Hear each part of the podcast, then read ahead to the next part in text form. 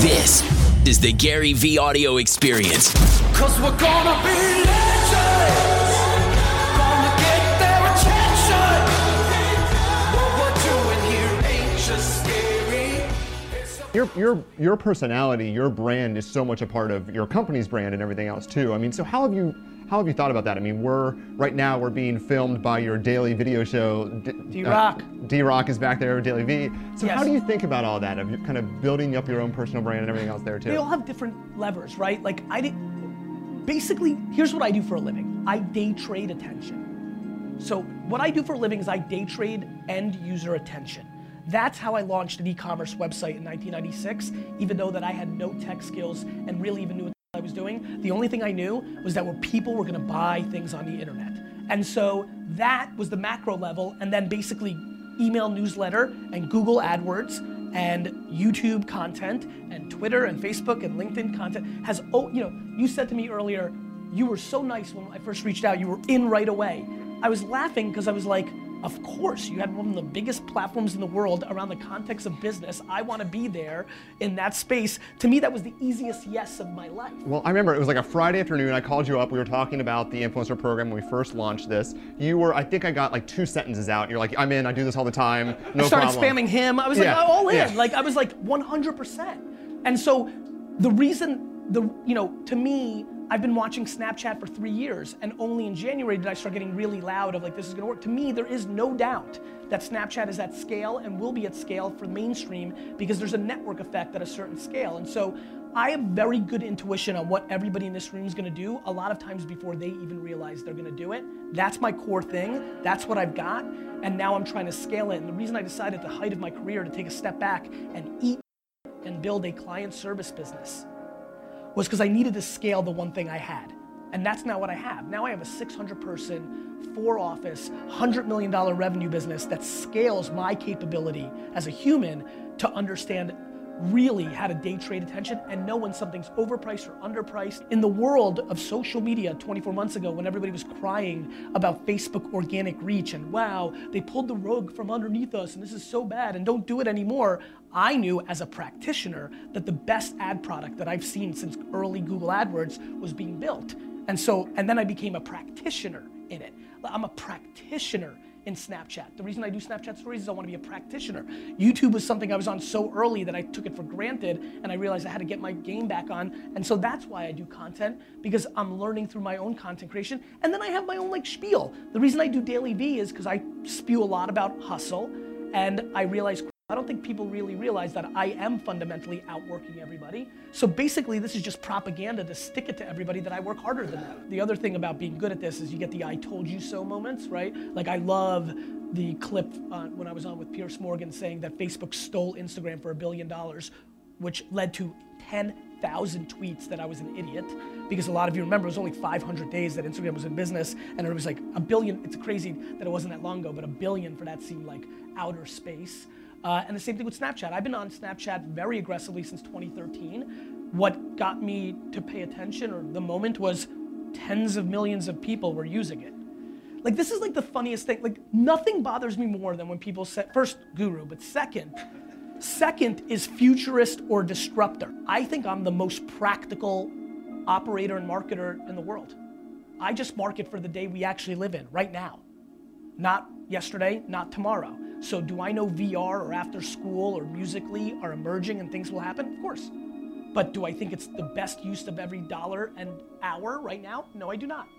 And so I that's what I do. So I watch Snapchat every day. And then nine, ten months ago, I'm like, okay, this is really hitting critical mass. And then when I watched the first week of what was happening with DJ Khaled, I was like, okay, this is millions. This is millions of people watching this. This isn't the tens of thousands or hundreds of thousands that I thought people were getting from Snapchat. This is three, I mean, I got a screenshot from it, like three million people. I'm like, okay, this is now at real, true, meaningful scale, which means it's not just 13 to 18. And then I just live life, right? Like I travel so much, I started seeing 30 and 40 year old people with a yellow app on their home screen, right? Like it was really that basic. And then there's the thing that blows my mind, which is everybody in this room can do what I do, which is wake up in the morning and the first thing they do, grab their phone, look at the App Store top 100 free apps, and look at the charts. It's just been sitting there in the top five for I don't know, a year and a half. Like th- th- that's real data. Like I'm like, there's no guess. I'm not. I'm not predicting Musical.ly's success. It's been a top 20 app for four and a half months. Like it's like this is just this is not a joke. What I'm about to tell you. In 2006, when I was 31 years old, I didn't even know agencies were a thing. Because the way I built Wine Library, I did it all myself, direct to the platforms that I was using. I didn't even know that Madison Avenue advertising agencies existed. Somebody came to sell me billboards. If you lived in New Jersey, and during that time, I used to have billboards of myself up. Talk about narcissistic. You know, there was billboards of me saying, "Watch the Wine Library TV show," because I literally used to drive from New York to New Jersey. I'm like, "Hey, Gary," you know, like. And when the guy sold them to me, I did the creative. I gave it back to him, and then he gave me a bill, and I lost my because I didn't know. I thought he worked for CBS Viacom, but he had some Lo, you know uh, Lopez like media like he was a media agency and he was charging me. I'm like, for what? Like you know like I like I literally didn't even know their, that ecosystem. And the truth is, my undereducation, my lack of education, my lack of that has hurt me because I had a pattern recognized later in my life. It's why I'm gonna win later in my life. The reason I'm not gonna buy the Jets in my 40s and I'm gonna buy them in my 70s is because I didn't I didn't know when I put all my personal post-tax money into Twitter and Facebook. This is sad as I'm now 35. I didn't know that I could go to other human beings and raise money and take 20% of the upside. If I did, I'd already be a billionaire because I would have bet my life on Facebook.